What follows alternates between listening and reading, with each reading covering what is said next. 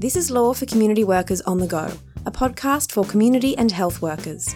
In this episode, you will hear from Anisa Malhas, a civil lawyer from the Legal Aid New South Wales Prisoners Legal Service. She talks about how the Prisoners Legal Service helps prisoners with civil law problems. She also talks about how they assist families and community workers who are assisting prisoners. This episode was recorded in August of 2019.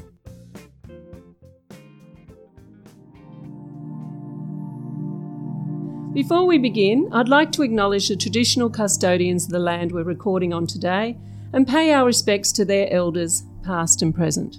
My name is Kerry Wright, and I work with the Legal Aid New South Wales Community Legal Education Team.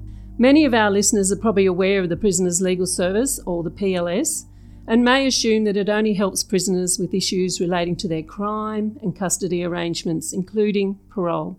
But today we're going to be talking about the PLS Civil Law Team and how it helps prisoners in New South Wales jails with their civil law problems.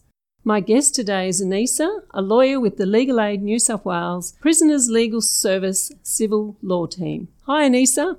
Hi, Kerry. Um, so, as you mentioned, I am the civil law solicitor at Prisoners Legal Service. So, along with the solicitors in my team, I provide civil law services to prisoners across New South Wales. It's in a variety of ways through face to face clinics, AVLs, or telephone calls. And it's for a range of civil law problems, or what we like to say everyday legal problems. And why do you think this is important? Why does Legal Aid think that it's important to talk about civil law problems with prisoners? Prisoners tend to have a number of legal and non legal issues, both before they go into custody and then when also when they are in custody. And if left alone, they don't get advice about these issues, they tend to compound and it has a real issue or impact on them when they get released from custody. Um, prisoners have been identified as a priority client group for legal aid, and we're trying to work within our existing resources to provide those services to a vulnerable group of, in the community. I think the statistics tell us there's now just over 13,000 prisoners in New South Wales. How do you offer your services across so many prisons and to so many vulnerable people? So I think uh, at last count there was just over 13,500 in New South Wales. So the Prisoners Legal Service is the main team at Legal Aid that assists prisoners. Um, we have a dedicated team at PJP.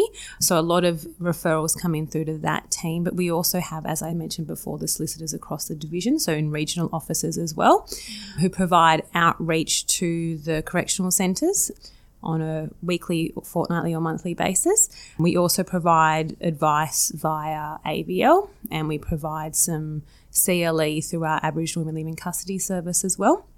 So the prisoners are assisted by not just Prisoners Legal Service, but about the whole legal aid as well.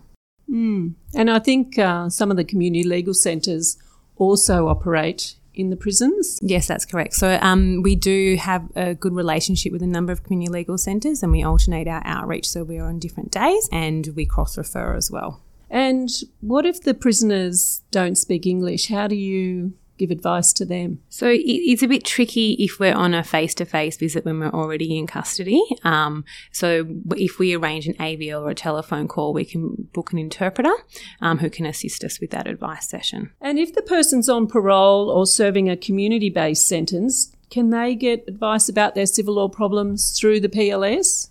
Not so much through the Prisoners Legal Service. So, if they have been released back into the community, they should be approaching their local legal aid office to make an appointment or to be directed in the most appropriate place to get some civil law advice. If they've got issues in relation to their parole, they can still contact Prisoners Legal Service for some assistance with that for a crime solicitor. And what are the main civil law problems that prisoners contact you about? It is pretty broad. We, we like to say anything that's not family or crime will often fall within civil. So it's issues that affect everyday life um, may have a civil legal remedy. We get contacted about a lot of legal problems, some of them to do with issues that arose before a client went into custody, some that have risen while they're in custody, and some that are very prison specific.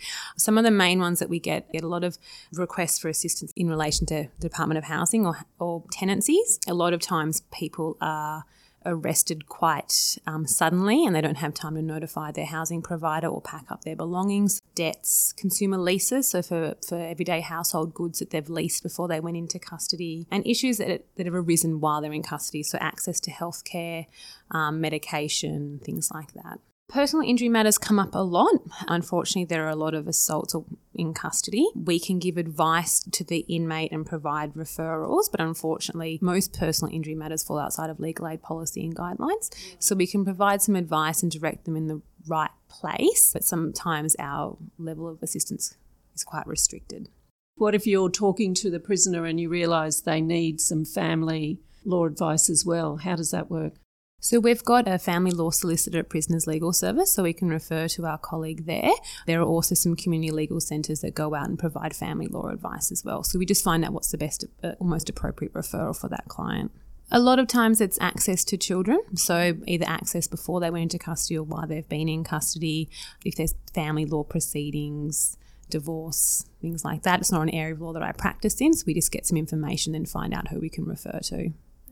And what about young people? Not my team directly. So we have got a children's legal service at Legal Aid, and there is a specific children's civil law service as well. It's not my area, but we do have teams that assist young people in detention. I guess the big question is how do prisoners get in touch with you? So there are a number of ways they can get in touch. Legal Aid is a free call on the cattle phone, which is the common auto dial line. I think we are number 11. So if they call number 11, it's a free call and they can get directed to Prisoners Legal Service. They can also be referred via their family members. Families or friends can call Prisoners Legal Service and provide their name and their MIN, and we can arrange to speak with them. We also get referrals through service and programs officers within the Correctional Centre and also community organisations as well.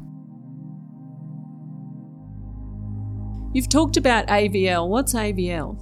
So, AVL stands for um, Audio Visual Link. Um, it's basically Skype. It's a video conferencing which allows us to communicate with the inmates in custody via a video call. It's a lot quicker than to go out to visit someone in custody, and we are able to generally spend more time speaking with them, which is good. A standard AVL is booked for 30 minutes, but we can make that shorter or longer depending on the circumstances. If the inmate's calling from the phone system, it gets cut out after 10 minutes for a legal call. That includes the time it takes for them to get through to us. So by the time they wait in the queue, often speak to reception to get transferred through, most of the time has been cut out. So if they're able to get to the phone in custody and call to get through and leave their name and MIN, we will then arrange to speak with them via AVL or telephone call. So, do all the jails have AVL these days? So, they do. Some of them have more facilities than others. So sometimes you can put, book an AVL for the next day or the day after. Sometimes it takes about a week because of the availability, but it's a it's a pretty good system that's been working quite well. It's easy to use, so it's easy for for us to book ourselves, and we get notifications if the inmate has moved, so we can then re- make that booking again. Whereas previously we wouldn't find out till the day of the AVL that the client was no longer there anymore. So um, it definitely saves a lot of time. So, if a family member has been to visit one of their loved ones in who is in custody and they're concerned about them, can they call the prisoners legal service? Yeah, so they can call um, the number that's on our website. Unfortunately, without a written consent or authority, we won't be able to disclose any information back to that family member about that individual inmate. But we can, if they ha- they're raising some concerns or they want us to speak with the inmate, we can take their name and their their MIN and arrange to speak with them. We can also give the family members procedural information about how you know how things work in custody because sometimes it's not a legal issue it's just a procedural thing that they're just not aware of how to do things and we can provide that advice or information to them each centre sometimes operates differently as well. Um, so sometimes it can be a bit challenging just to kind of navigate how do I visit? How do I put money in someone's account? You know, is this normal if my family member can't contact me for this amount of days? You know, those sorts of things. Are they generally the questions that family members ask you?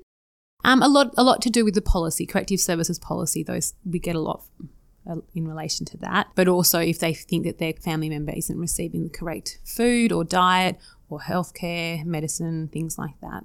What if they're trying to deal with issues that are, I guess, civil law problems that the inmates had that they're trying to deal with those things outside for them. For example, they've got a debt collector chasing them. And can you help with that or how does that work? That does come up a lot as well. So often we get family members saying, I've got these people calling me in relation to this debt or they're knocking on my door.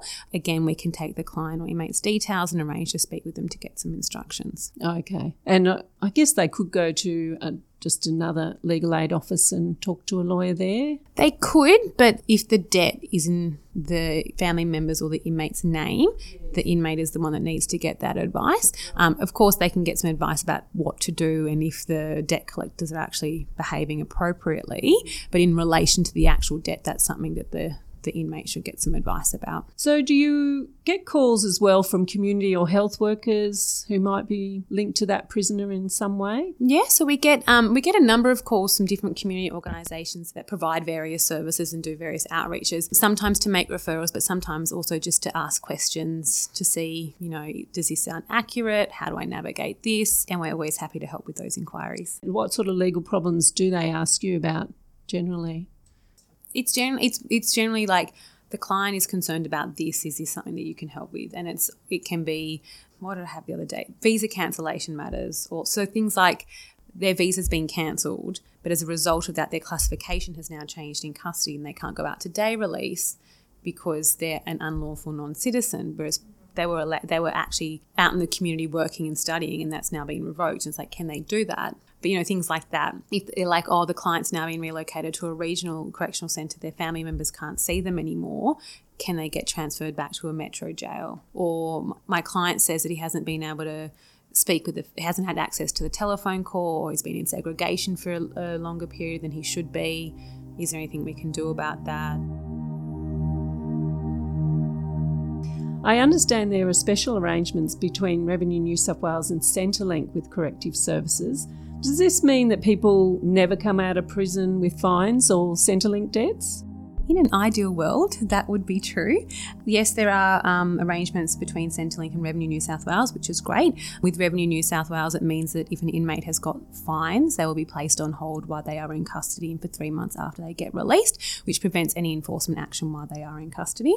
With Centrelink, it means that their payments get stopped. So it's good in that they won't accrue any debt or have to pay that money back, but it also has that flow on effect of if they've got any direct debits coming out of their account, it can cause their housing or their leases to go into arrears. So if there are any direct debits coming out of their account, it's a good idea to get in contact with Prisoners Legal Service and we can see if we can provide any assistance. Yeah. Do you normally just see people once and then that's the end of the matter? Does vary from client to client. So, a typical journey would be that either the client contacts Prisoners Legal Service or they're referred to us for some advice. Um, we'll arrange an AVL or a telephone call to speak with the client, get some further instructions, and then see what we can do. If it's an area of law, or something that we think we can assist with, we generally get some signed authorities from a client and then do some minor assistance. So it could be things like contacting a credit provider to see if they've started commencing proceedings to get money back. It could be contacting a housing provider to make sure everything's okay with the tenancy. And then, depending on what their issue is, that kind of dictates where we go. So, um, a lot of the times, if it's in relation to a housing matter, can advocate for the client to be absent for while they're in custody. So, depending on what their circumstances are, it could be assisting them with getting their rent reduced to $5 per week and getting their approved absence until they get released is to make sure they have got somewhere to go back. If it's going to be like they, it looks like they're going to be in custody for a long period of time, it's assisting them with relinquishing that tenancy and then getting approved for reinstatement for when they get released and making sure they're not going to have any negative classifications or debts as a result of their incarceration. So Sometimes it's a one off. It's generally more of a minor assistance, extended legal assistance, or a grant of aid matter. But if it's sometimes we do have that one off advice session. It's not something we can assist with. We, we provide that initial advice, close the file, and or refer elsewhere. And if you're helping someone and they're in custody, then they get out of custody and you, the matter's still ongoing. What happens then? Do you still help them? Yes, yeah, so our assistance doesn't cease just because they've been released from custody. So if we're partway through their matter, we'll continue contacting the client as best we can. Um, sometimes it can be really difficult when clients are released at short notice or released into homelessness. It's hard to maintain that contact, but we do everything we can to completely assist them with that issue, especially if we know they're on remand, so they don't know when they're going to be released. We'll try and get as many contact um, details as possible and confirm with the client that we're able to contact them through that either email address, mailing address, or telephone number. And then we make sure that we provide them with our details so they can give us a call when they get released as well. Just to remind our listeners, there's a number of links on the homepage for this podcast. This includes a link to the homepage of the Prisoners Legal Information Portal that Anisa just mentioned, so you can see the topics prisoners can search through.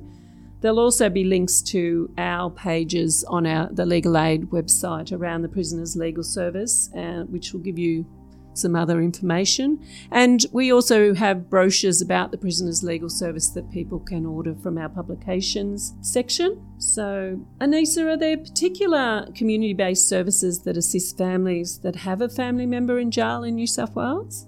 The main one that comes to mind for me is Community Restorative Centre. It's an organisation that provides services to people who have had contact with the criminal justice system and their family members. There are also a number of more localised community organisations that are limited to different areas across New South Wales, but I think Community Restorative Centre is the main one that I'm aware of that provides services across the state.